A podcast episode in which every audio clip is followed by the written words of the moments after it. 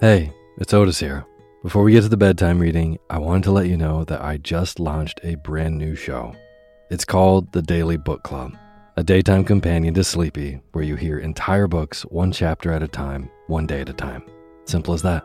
So if Sleepy is how you uh, wind down your day, the Daily Book Club is a great way to start your day. There's new episodes daily.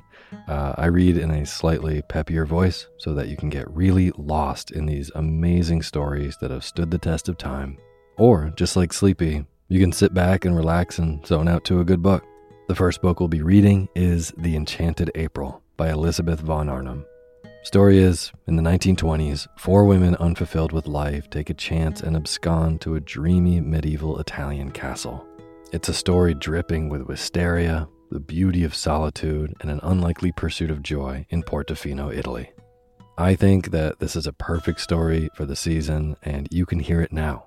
Find the Daily Book Club on Spotify, Apple Podcasts, and everywhere else. This show has been a long time coming, and I'm so excited to bring you even more stories. So go subscribe to the Daily Book Club to hear what happens next. Thanks.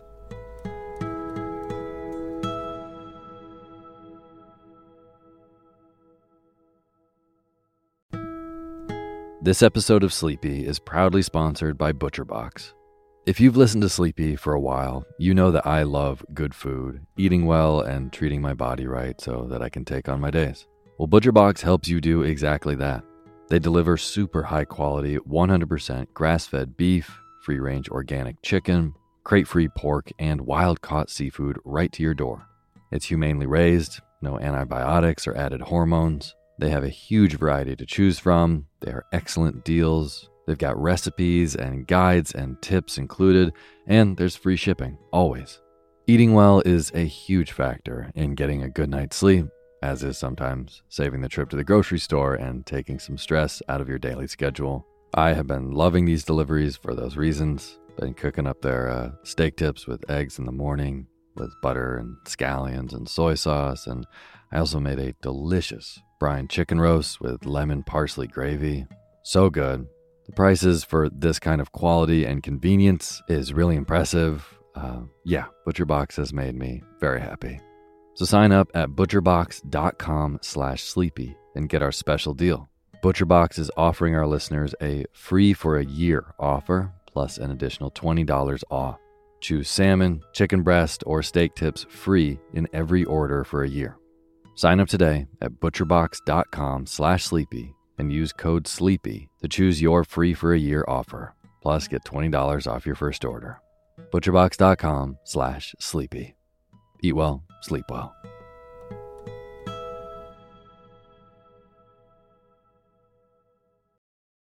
Imagine unlocking a version of yourself that's unstoppable, where mental barriers no longer hold you back. Listen to Mentally Stronger with me, Amy Morin, therapist and international best-selling author, here to guide you on a journey to reaching your greatest potential.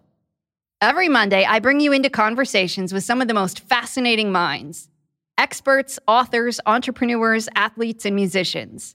They don't just share stories. They reveal the mental strategies that propelled them to the top. But here's the real magic. At the end of each episode, I break down their wisdom into practical, therapist-approved advice.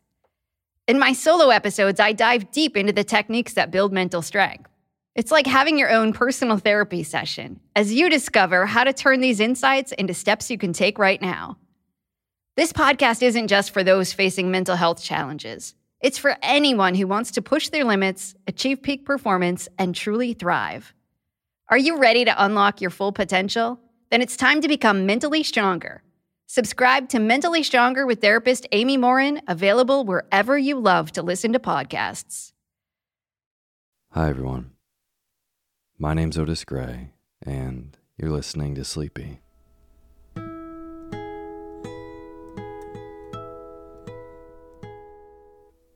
podcast where I read old books to help you get to sleep.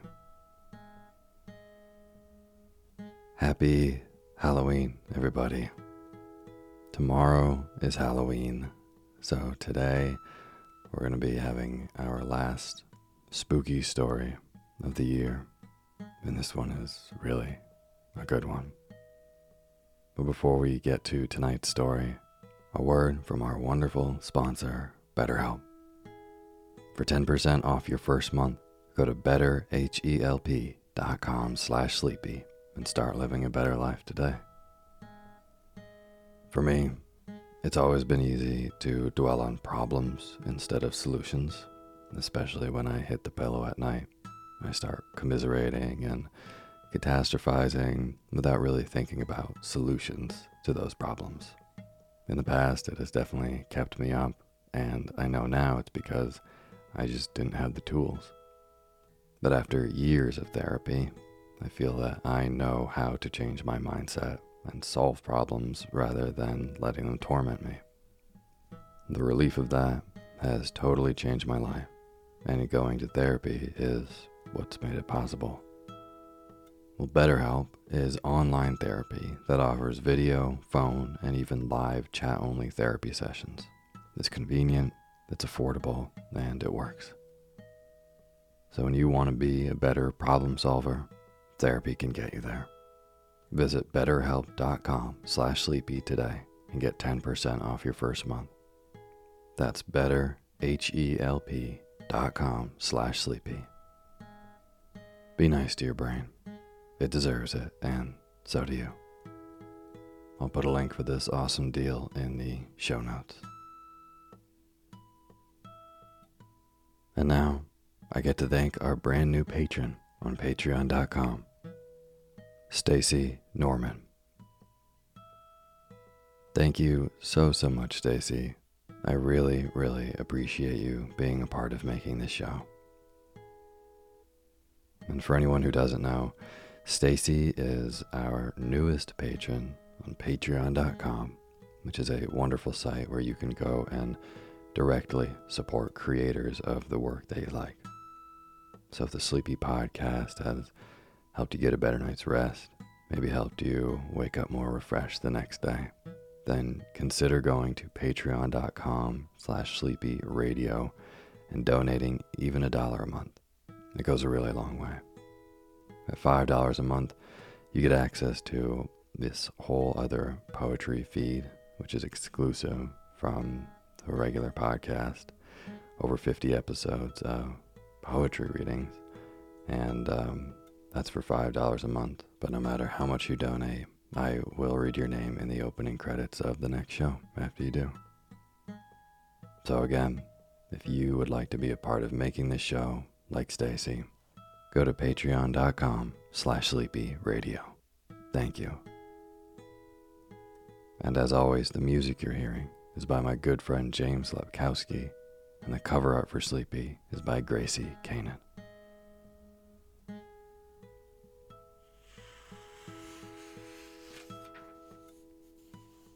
Ooh, well, tonight's, we have our last spooky story of this October. This one night before Halloween, and this is a really good one.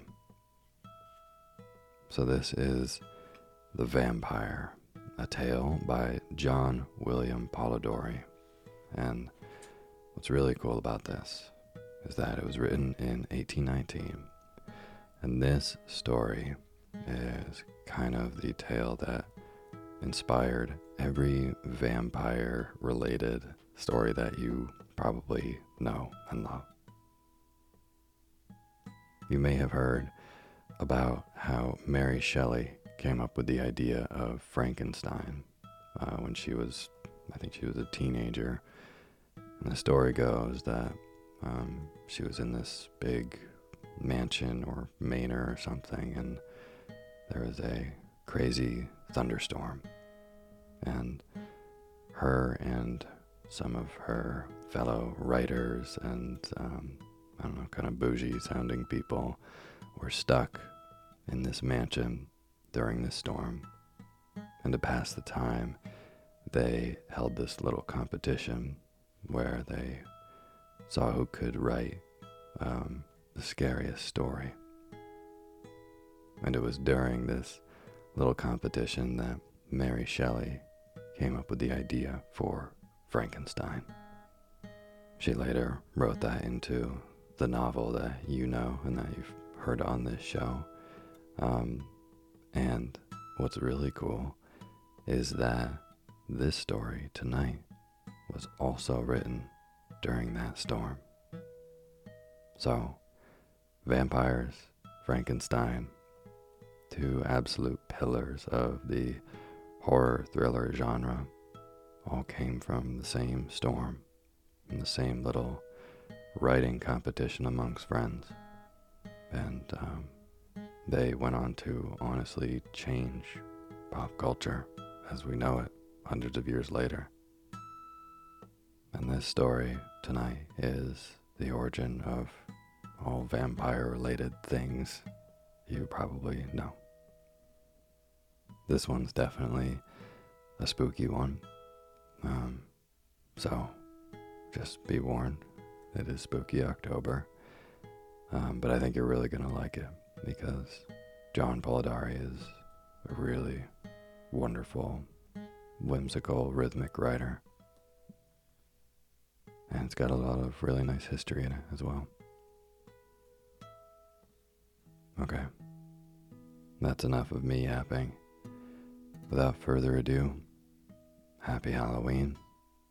Here is a reading of The Vampyre by John William Polidori. And now is the time for you to fluff up your pillow just how you like it. Feel yourself melt into your bed. Get real comfortable. Close your eyes and let me read to you.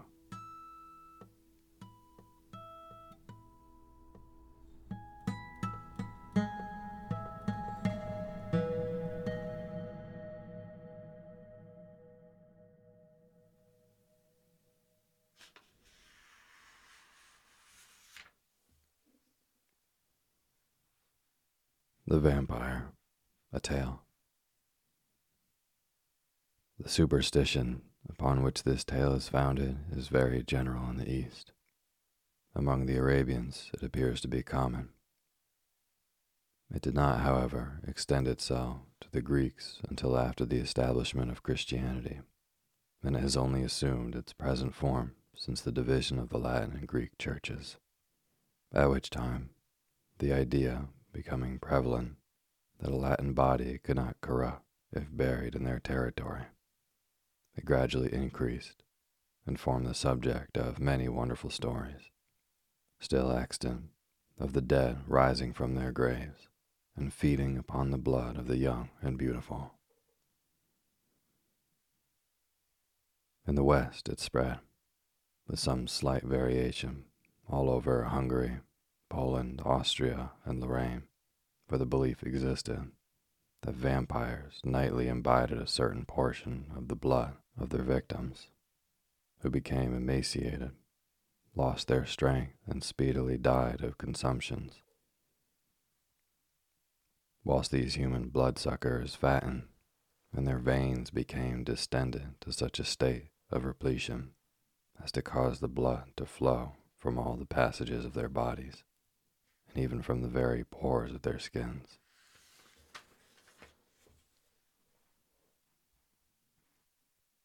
In the London Journal of March seventeen thirty-two is a curious and, of course, credible account of a particular case of vampirism, which is stated to have occurred at Madrega in Hungary. It appears that upon an examination of the commander-in-chief and magistrates of the place, they positively and unanimously affirmed that, about five years before, a certain Hayduke named Arnold Paul had been heard to say that, at Kosovia, on the frontiers of the Turkish Servia, he had been tormented by a vampire, but had found a way to rid himself of the evil by eating some of the earth out of the vampire's grave and rubbing himself with his blood. This precaution, however, did not prevent him from becoming a vampire himself. For, about twenty or thirty days after his death and burial, many persons complained of having been tormented by him, and a deposition was made that four persons had been deprived of life by his attacks. to prevent further mischief. The inhabitants, having consulted their Hadani, took up the body and found it, as is supposed to be usual in the cases of vampirism, fresh and entirely free from corruption, and emitting at the mouth, nose, and ears pure and florid blood. Proof having been thus obtained, they resorted to the accustomed remedy. A stake was driven entirely through the heart and body of Arnold Paul, at which he is reported to have cried out as dreadfully as if he had been alive. This done, they cut off his head, burned his body, and threw the ashes into his grave. The same measures were adopted with the corpses of those persons who had previously died from vampirism, lest they should, in their turn, become agents upon others who survived them. This monstrous rhodomontade is here related, because it seems better adapted to illustrate the subject of the present observations than any other instance which could be adduced.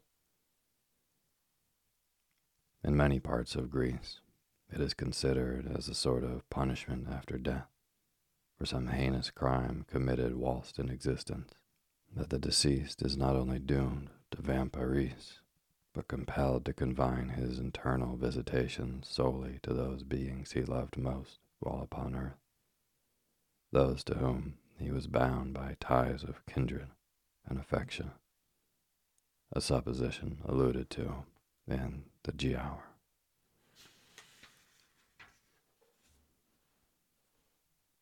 But first on earth, as vampires sent, thy corse shall from its tomb be rent, then ghastly haunt the native place, and suck the blood of all thy race. There, from thy daughter, sister, wife, at midnight drain the stream of life, yet loathe the banquet, which perforce must feed thy livid living corse. Thy victims, ere they yet expire, shall know the demon for their sire, as cursing thee, thou cursing them, thy flowers are withered on the stem, but one that for thy crime must fall, the youngest, best beloved of all, shall bless thee with a father's name, that word shall wrap thy heart in flame. Yet thou must end thy task and mark her cheek's last hinge, her eyes' last spark, and the last glassy glance must view, which freezes o'er its lifeless blue. Then with unhallowed hand shall tear the tresses of her yellow hair, of which, in life a lock when shorn, affection's fondest pledge was born. But now is borne away by thee, memorial of thine agony, yet with thine own best blood shall drip thy gnashing tooth and haggard lip. Then stalking to thy sullen grave, go, and with ghouls and afrits rave, till these in horror shrink away from spectre more accursed than they. Mister Southey has also introduced in his wild but beautiful poem of The Lava the vampire course of the Arabian maid Oniza, who is represented as having returned from the grave for the purpose of tormenting him she best loved whilst in existence. But this cannot be supposed to have resulted from the sinfulness of her life, she being portrayed throughout the whole of the tale as a complete type of purity and innocence. The veracious Tornfor gives a long account in his travels of several astonishing cases of vampirism, to which he pretends to have been an eyewitness, and Calmet, in his great work upon the subject, besides a variety of anecdotes and traditionary narratives illustrative of its effects, has put forth some learned dissertations, tending to prove it to be a classical as well as barbarian error. many curious and interesting notices on this singularly horrible superstition might be added, though the present may suffice for the limits of a note necessarily devoted to explanation, and which may now be concluded by merely remarking that the term vampire is the one in most general acceptation. There are several others synonymous with it, made use of in various parts of the world, as vrokoka, vardolacha, ghoul, vrokoka, et cetera.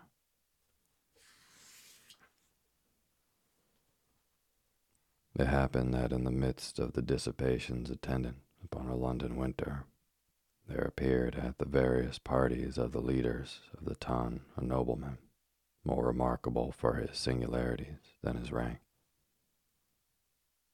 He gazed upon the mirth around him, as if he could not participate therein.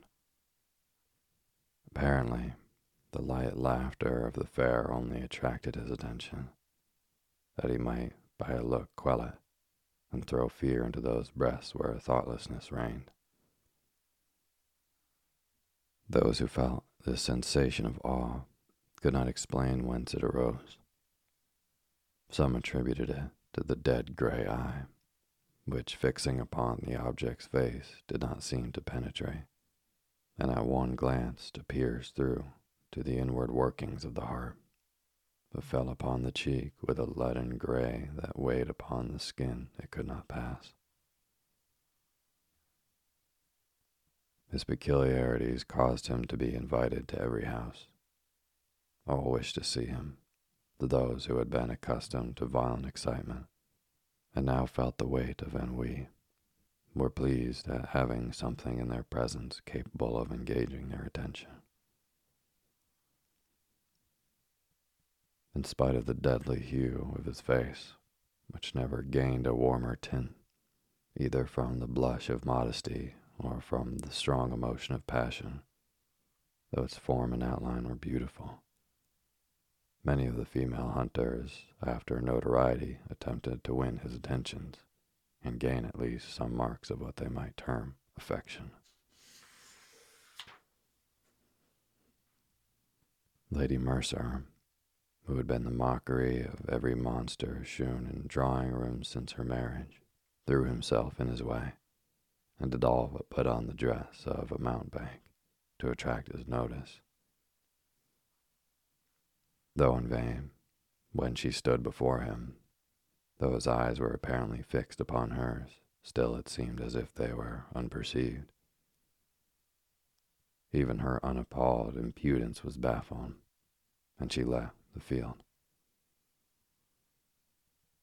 But though the common adulteress could not influence even the guidance of his eyes, it was not that the female sex was indifferent to him, yet such was the apparent caution with which he spoke to the virtuous wife and innocent daughter, that few knew he ever addressed himself to females. He had, however, the reputation of a winning tongue, and whether it was that it even overcame the dread of his singular character, or that they were moved by his apparent hatred of vice, he was as often among those females who form the boast of their sex from their domestic virtues, as among those who sully it by their vices. About the same time, there came to London a young gentleman of the name of Aubrey. He was an orphan, left with an only sister in the possession of great wealth, by parents who died while he was yet in childhood. Left also to himself by guardians, who thought it their duty merely to take care of his fortune, while they relinquished the more important charge of his mind to the care of mercenary subalterns, he cultivated more his imagination than his judgment. He had thence that high romantic feeling of honor and candor, which daily ruins so many milliners' apprentices. He believed all to sympathize with virtue, and thought that vice was thrown in by Providence merely for the picturesque effect of the scene, as we see in romances, He thought that the misery of a cottage merely consisted in the vesting of clothes, which were as warm, though which were better adapted to the painter's eye by their irregular folds and various colored patches. He thought, in fine, that the dreams of poets were the realities of life. He was handsome, frank, and rich. For these reasons, upon his entering into the gay circles, many mothers surrounded him, striving which should describe with least truth their languishing or romping favorites. The daughters, at the same time, by their brightening countenances which he approached, and by their sparkling eyes, when he opened his lips, soon led him into false notions of his talents and his merit. Attached as lie was to the romance of his solitary hours, he was startled at finding that, except in the tallow and wax candles that flickered, not from the presence of a ghost, but from want of snuffing, there was no foundation in real life for any of that congeries of pleasing pictures and descriptions contained in those volumes from which he had formed his study.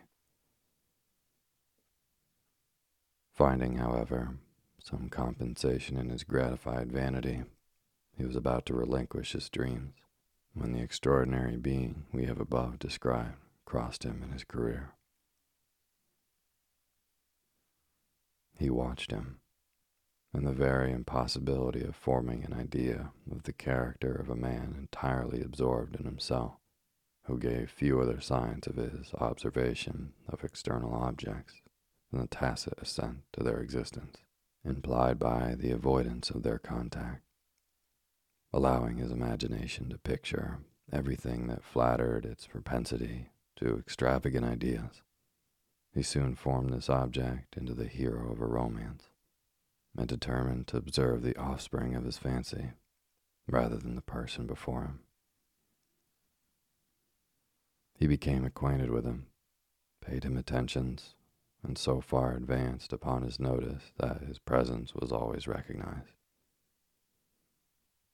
He gradually learned that Lord Ruthven's affairs were embarrassed, and soon found, from the notes of preparation in the street, that he was about to travel. Desirous of gaining some information respecting this singular character, who till now had only whetted his curiosity, he hinted to his guardians that it was time for him to perform the tour, which for many generations has been thought necessary to enable the young to take some rapid steps in the career of vice towards putting themselves upon an equality with the aged, and not allowing them to appear as if fallen from the skies, whenever scandalous intrigues are mentioned as the subjects of pleasantry or of praise, according to the degree of skill shewn in carrying them on. They consented, and Aubrey, immediately mentioning his intentions to Lord Ruthven, was surprised to receive from him a proposal to join him. Flattered by such a mark of esteem from him, who apparently had nothing in common with other men, he gladly accepted it, and in a few days they had passed in the circling waters. Hitherto, Aubrey had had no opportunity of studying Lord Ruthven's character, and now he found that, though many more of his actions were exposed to his view, the results offered different conclusions from the apparent motives of his conduct. His companion was profuse in his liberality. The idle, the vagabond, and the beggar received from his hand more than enough to relieve their immediate wants. But Aubrey could not avoid remarking that it was not upon the virtuous, reduced to indulgence by misfortunes attendant, even upon virtue, that he bestowed his alms. These were sent from the door with hardly suppressed sneers. But when the profligate came to ask something, not to relieve his wants, but to allow him to wallow in his lust, or to sink him still deeper in his iniquity, he was sent away with rich charity. This was, however, attributed by him to the greater importunity of the vicious, which generally prevails over the retiring bashfulness of the virtuous indignant. There was one circumstance about the charity of his lordship which was still more impressed upon his mind. All those upon whom it was bestowed inevitably found that there was a curse upon it, for they were all either led to the scaffold or sunk to the lowest and the most abject misery. At Brussels and other towns through which they passed, Aubrey was surprised at the apparent eagerness with which his companions sought for the centers of all fashionable vice. There he entered into all the spirit of the faro table.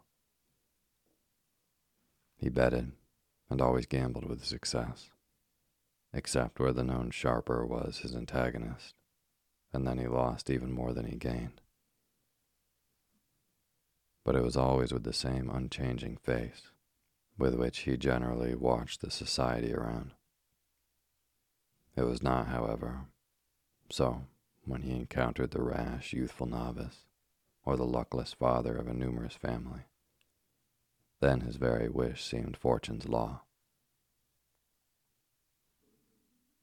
This apparent abstractedness of mind was laid aside, and his eyes sparkled with more fire than that of a cat whilst dallying with the half-dead mouse. In every town, he left the formerly affluent youth, torn from the circle he adorned, cursing in the solitude of a dungeon the fate that had drawn him within the reach of this fiend. Whilst many a father sat frantic amidst the speaking looks of mute, hungry children, without a single farthing of his late immense wealth, wherewith to buy even sufficient to satisfy their present craving. Yet he took no money from the gambling table, but immediately lost to the ruiner of many the last guilder he had just snatched from the convulsive grasp of the innocent. This might but be the result of a certain degree of knowledge, which was not, however, capable of combating the cunning of the more experienced. Aubrey often wished to represent this to his old friend, and beg him to resign that charity and pleasure which proved the ruin of all. It did not tend to his own profit. But he delayed it, for each day he hoped his friend would give him some opportunity of speaking frankly and openly to him. However, this never occurred. Lord Ruthven, in his carriage, and amidst the various wild and rich scenes of nature, was always the same.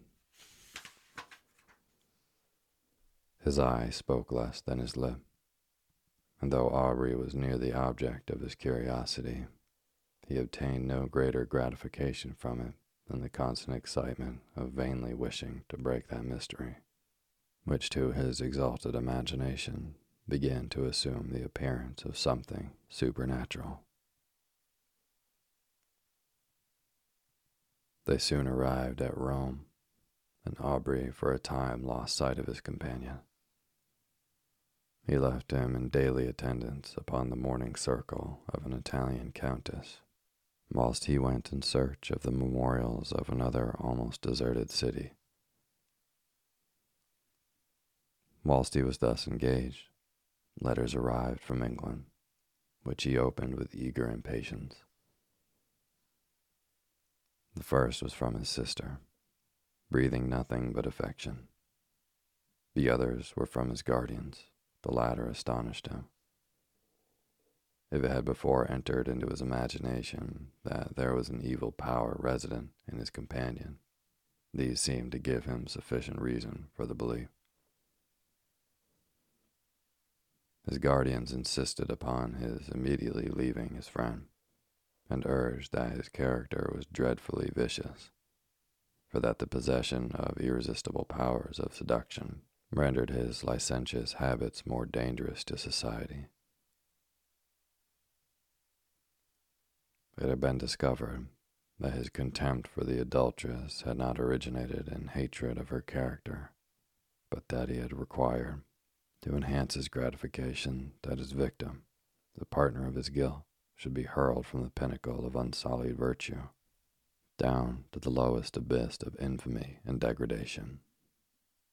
In fine, that all those females whom he had sought, apparently on account of their virtue, had since his departure thrown even the mask aside, and had not scrupled to expose the whole deformity of their vices to the public gaze. Aubrey determined upon leaving one whose character had not yet shown a single bright point on which to rest the eye. He resolved to invent some plausible pretext for abandoning him altogether, purposing, in the meanwhile, to watch him more closely, and to let no slight circumstance pass by unnoticed. He entered into the same circle, and soon perceived that his lordship was endeavoring to work upon the inexperience of the daughter of the lady whose house he chiefly frequented. In Italy, it is seldom that an unmarried female is met with in society.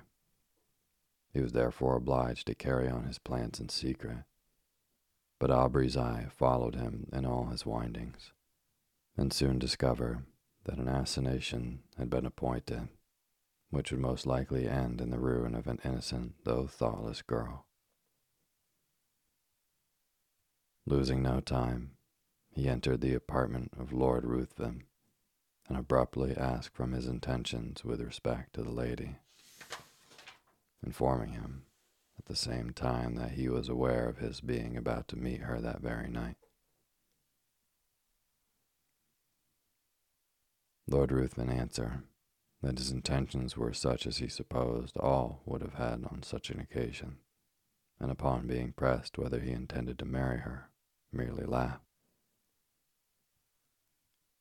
Aubrey retired, and immediately writing a note to say that from that moment he must decline accompanying his lordship in the remainder of their proposed tour, or ordered his servant to seek other apartments, and calling upon the mother of the lady, informed her of all he knew, not only with regard to her daughter, but also concerning the character of his lordship. The assassination was prevented. Lord Ruthven next day merely sent his servant to notify his complete assent to a separation, but did not hint any suspicions of his plans having been foiled by Aubrey's interposition. Having left Rome, Aubrey directed his steps towards Greece, and crossing the peninsula soon found himself at Athens.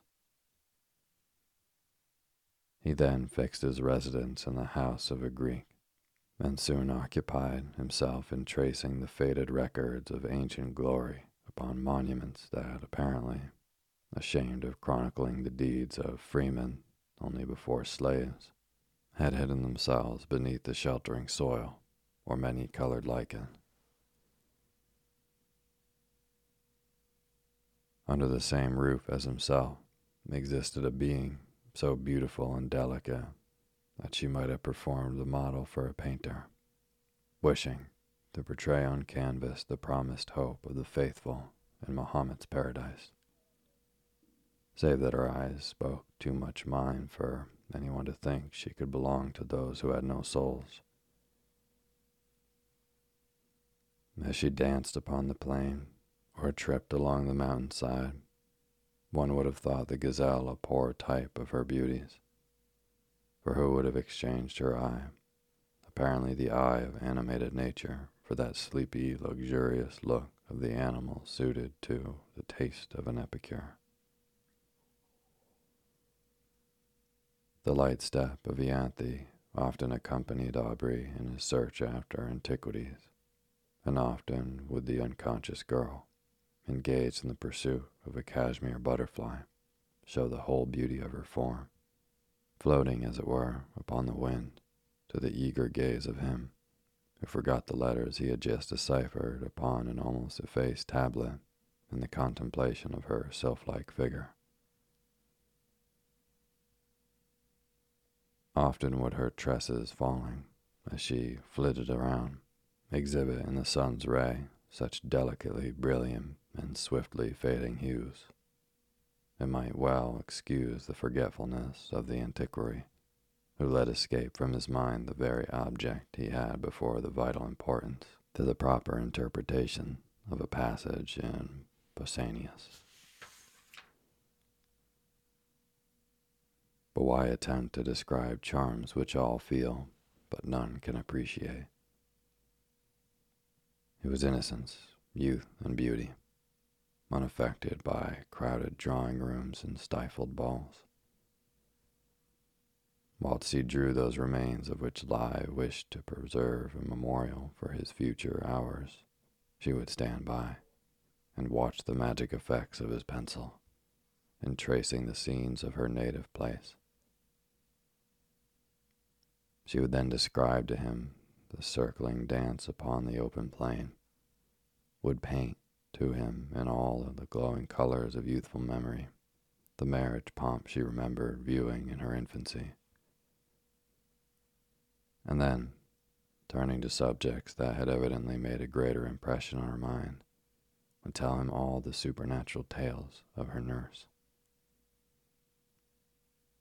Her earnestness and apparent belief of what she narrated excited the interest even of Aubrey, and often as she told him the tale of the living vampire, who had passed years amidst his friends and dearest ties, forced every year by feeding upon the life of a lovely female to prolong his existence for the ensuing months, his blood would run cold, whilst he attempted to laugh her out of such idle and horrible fantasies.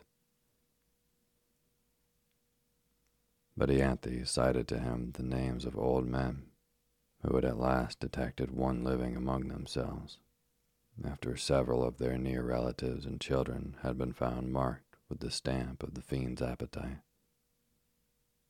And when she found him so incredulous, she begged of him to believe her. For it had been remarked that those who had dared to question their existence always had some proof given, which obliged them, with grief and heartbreaking, to confess it was true.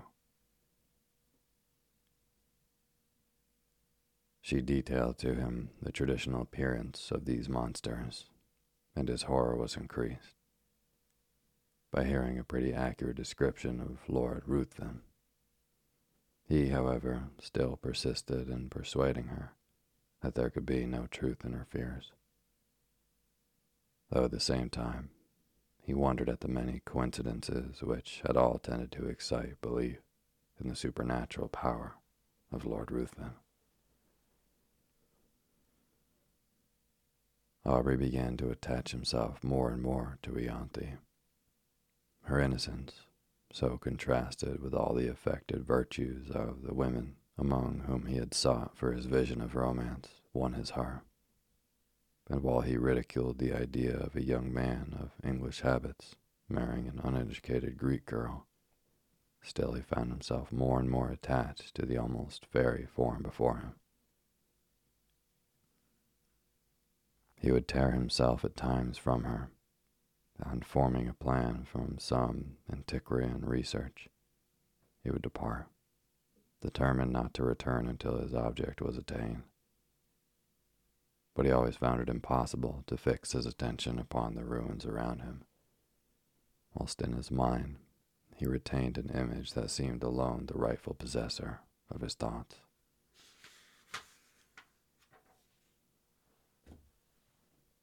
Ianthe was unconscious of his love, and was ever the same frank infantile being he had first known.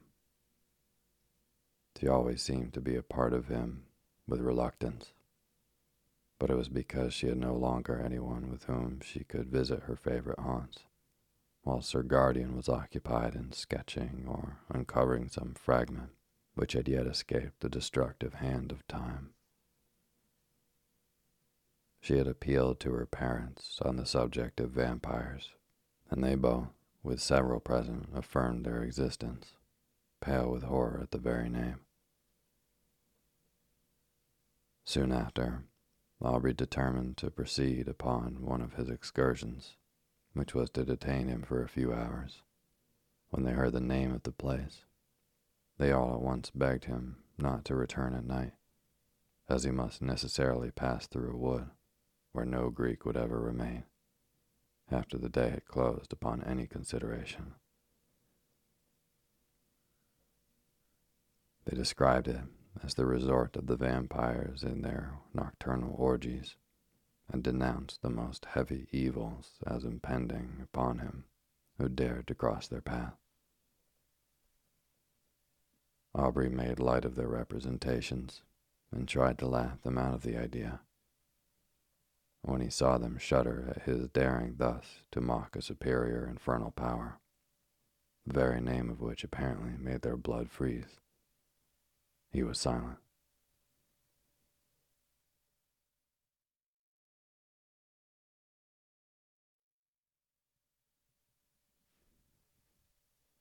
Thank you for listening to Sleepy. Good night.